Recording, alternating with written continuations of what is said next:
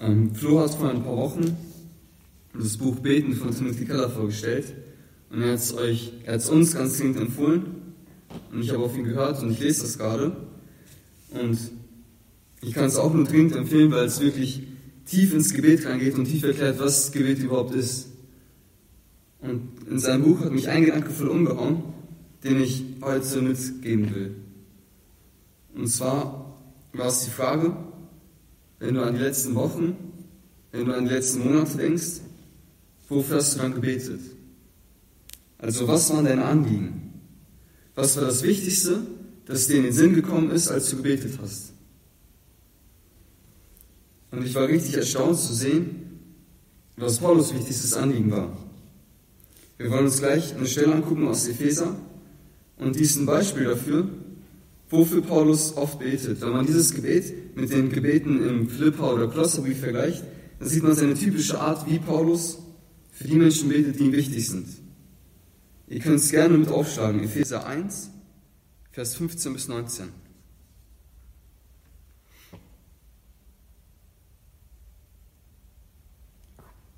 Epheser 1, Vers 15 bis 19. Hinzu kommt, dass ich gehört habe, wie beständig euer Glaube an den Herrn Jesus ist und was für eine Liebe ihr allen entgegenbringt, die zu Gottes heiligem Volk gehören. Wegen all dem kann ich nicht anders, als Gott immer wieder für euch zu danken. Jedes Mal, wenn ich bete, denke ich an euch. Ich bete darum, dass Gott, dass der Gott unseres Herrn Jesus Christus, der Vater, dem alle Macht und Herrlichkeit gehört, euch den Geist der Weisheit und der Offenbarung gibt, damit ihr ihn immer besser kennenlernt. Eröffne euch die Augen des Herzens, damit ihr erkennt, was für eine Hoffnung Gott euch gegeben hat, als er euch berief, was für ein reiches und wunderbares Erbe er für die bereithält, die zu seinem heiligen Volk gehören, und mit was für einer überwältigend großen Kampf, Kraft er unter uns, den Glaubenden, am Werk ist. An dieser Stelle ist so interessant, dass wenn Paulus für seine Freunde betet, er nie um Veränderung ihrer Umstände betet. Also die Christen, für die er betet, die lebten oft in richtig großen Gefahren, in Verfolgungen und Unterdrückung. Die waren von ihren geliebten Menschen getrennt und sie lebten auf jeden Fall gefährlicher und ja, brutaler als wir heutzutage. Aber trotzdem finden wir in Paulus Gebeten selbst, da wo er selber betet, keine einzige Bitte um einen besseren Kaiser oder ja, um Schutz oder sowas. Paulus betet nicht für diese Sachen, für die wir meistens ja am häufigsten beten. Heißt das, dass es falsch ist, für solche Sachen zu beten, wie Schutz, wie Bewahrung, wie Gelingen? Ist das falsch? Auf keinen Fall. Jesus betet selbst im Vater unser, unser tägliches Brot gib uns heute. Oder Paulus fordert uns selbst in 1 Timotheus auf, um Frieden zu beten, für eine gute Regierung zu beten und allgemein für die Bedürfnisse der Menschen. Aber trotzdem sieht man da, wo Paulus selber betet, sieht man es da oft nicht. Man sieht ein anderes Muster. Er zeigt uns in seinen Gebeten, in denen er für die Gemeinde betet, was in seinen Augen wirklich das Wichtigste war, was Gott ihm geben könnte. Und zwar, dass die Gemeinden, dass jeder selbst Gott immer besser kennenlernt.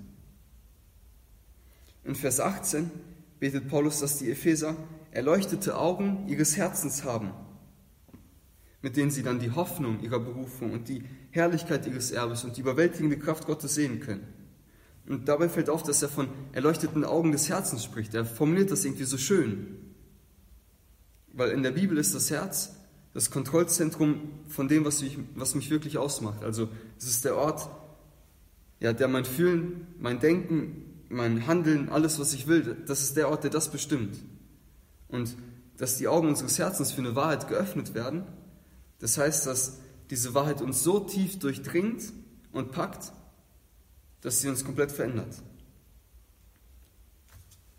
Vielleicht habe ich zum Beispiel lange schon mit dem Kopf verstanden, was es heißt, dass Gott heilig ist. Abgesondert. Man kann es mit dem Kopf verstehen und abhaken. Aber wenn, wenn diese Wahrheit in unserem Herz aufgeht, wenn es zum Herzen runtersackt, dann begreifen wir sie nicht nur mit unserem Denken, sondern auch mit unserem Wesen, mit unseren Gefühlen und dann erkennen wir wirklich, wie heilig Gott eigentlich ist. Und die Reaktion ist, ich will auch ein heiliges Leben, weil er heilig ist. Also es gibt einen riesigen Unterschied zwischen Kopfwissen und Erkennen mit dem Herzen. Johannes Calvin hat dazu geschrieben, denn Gottes Wort ist nicht schon dann im Glauben erfasst, wenn man es ganz oben im Hirn sich bewegen lässt, sondern erst dann, wenn es im innersten Herzen Wurzel geschlagen hat. Die Vertrauenslosigkeit des Herzens ist ja auch viel größer als die Blindheit des Verstandes. Und es ist viel schwieriger, dem Herzen Gewissheit der Liebe Gottes zu verleihen, als den Verstand mit Erkenntnis zu füllen. Ja, Paulus betet, dass die Epheser mit ihren Augen des Herzens begreifen, was sie in Jesus haben.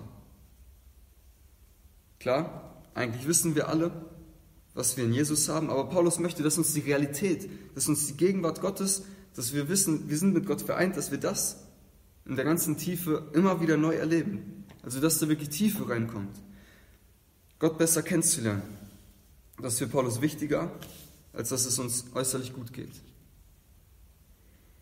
Paulus weiß, dass das Leben eigentlich nur eine Durchgangsstation zum Himmel ist.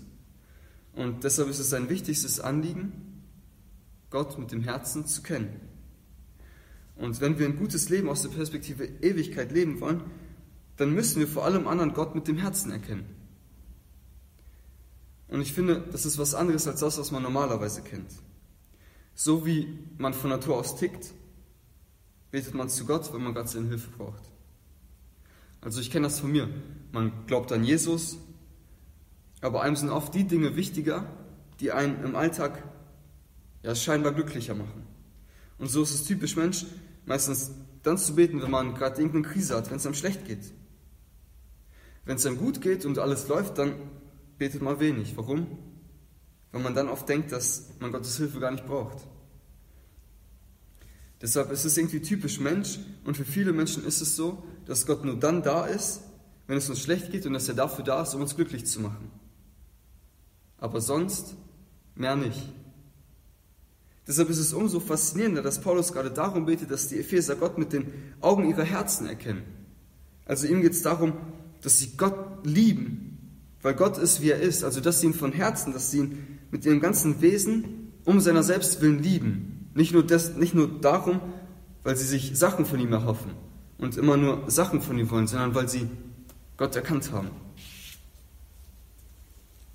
Und die große Frage im Buch Hiob ist, ob ein Mensch dahin kommen kann, Gott nur um seiner Selbstwillen zu lieben. Geht das? Oder, ja, oder will der Mensch meistens doch nur das, was Gott gibt und nicht Gott selbst? Und am Ende des Buches sehen wir, ja, es geht. Aber dazwischen sieht man eine Entwicklung von Hiob. Und die ist auch richtig spannend. Je klarer Hiob erkennt, wer Gott ist, umso tiefer und umso voller werden seine Gebete.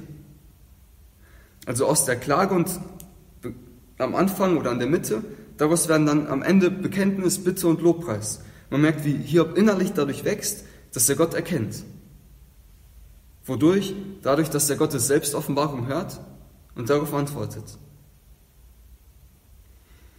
Je größer und je tiefer Hiobs Gottes Erkenntnis wird, desto fruchtbarer werden seine Gebete und umso tiefer wird die Veränderung in seinem Leben. Und dann sieht man irgendwie, dass die Kraft unserer Gebete in erster Linie nicht darin liegt, wie sehr wir uns abmühen, abmühen oder welche Gebetstechnik wir benutzen, sondern darin, wie gut wir Gott kennen. Kennen wir Gott nicht oder nur ein bisschen oder nur im Kopf, dann wird das Beten oberflächlich bleiben und das, das macht dann auch keinen Spaß. Also das, das jeder weiß, dass oberflächliche Sachen niemals erfüllen können. Was ist erfüllender und was ist motivierender, als Gott zu kennen und Gott zu lieben, weil er ist, wie er ist? Ich finde, es gibt einfach voll den Frieden, voll die Ruhe. Gott zu lieben, weil er vollkommen gerecht ist, weil er vollkommen gut ist, weil er unveränderlich ist, weil er treu ist, allmächtig, allwissend und so weiter. Und weil ich das noch tiefer und tiefer, genauer mit dem Herzen erkennen will, dann Folgen nachfolgen und ein authentisches, Leben als Christ direkt. Und dieser Zusammenhang, der ist irgendwie so krass. Weil Gott mit dem Herzen zu erkennen, und das nicht als Floskel, Gott mit dem Herzen zu erkennen, das gibt Tiefe. Es lässt ein Gott tiefer im Alltag und im Gebet selbst erkennen. Und manchmal weiß ich nicht mehr, was ich beten soll, oder irgendwann ist man einfach leer und hat keinen Gedanken mehr.